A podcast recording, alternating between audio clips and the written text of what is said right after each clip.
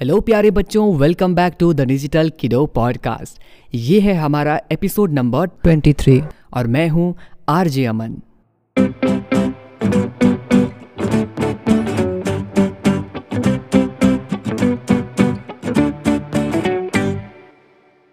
हम सबको सपने देखना बहुत ही पसंद है और हम सब सपने भी देखते हैं।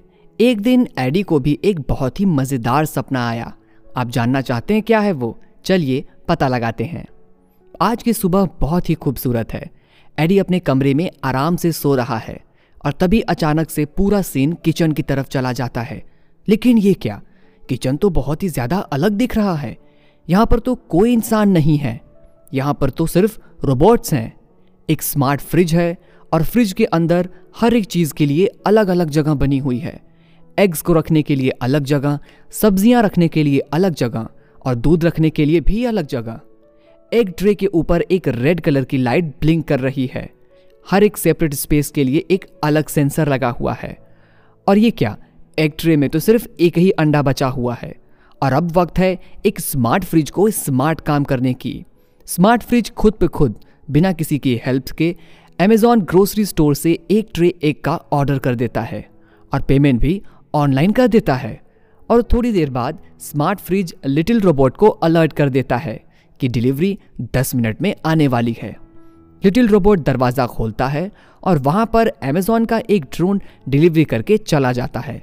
लिटिल रोबोट डिलीवरी को उठाता है और उसे स्मार्ट फ्रिज को दे देता है और अंडे खत्म होने से पहले ही फ्रिज में भर जाते हैं। सुबह के आठ बज चुके हैं। अब समय है ब्रेकफास्ट का। रोबोट फ्रिज में रखे हुए दो अंडों को निकालता है और गैस स्टोव के ऊपर उन्हें पकाकर एक टेस्टी और हेल्दी ऑमलेट तैयार कर देता है। और वहाँ एडी के कमरे में एक आवाज़ आती है। उठने का समय हो चुका है। प्लीज़ वेक अप ये आवाज़ थी एलेक्सा की। एडी उठकर तैयार हो जाता है और फिर नाश्ता करने के लिए टेबल पर आता है।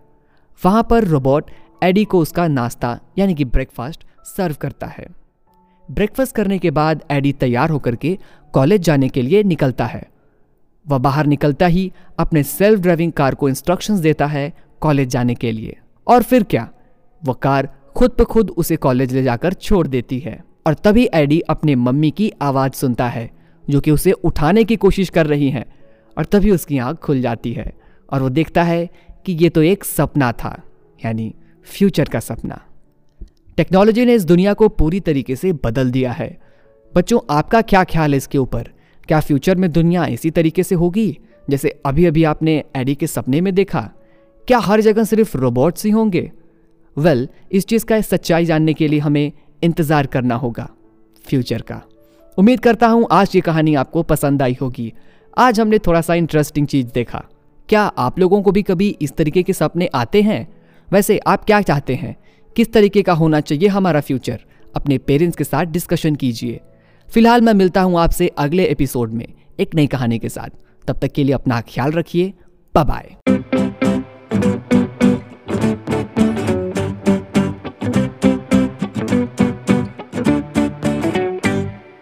This was RJ Aman, and you have listened the Digital Kiddo Podcast, a podcast by Cyberfrat to keep kids safe online.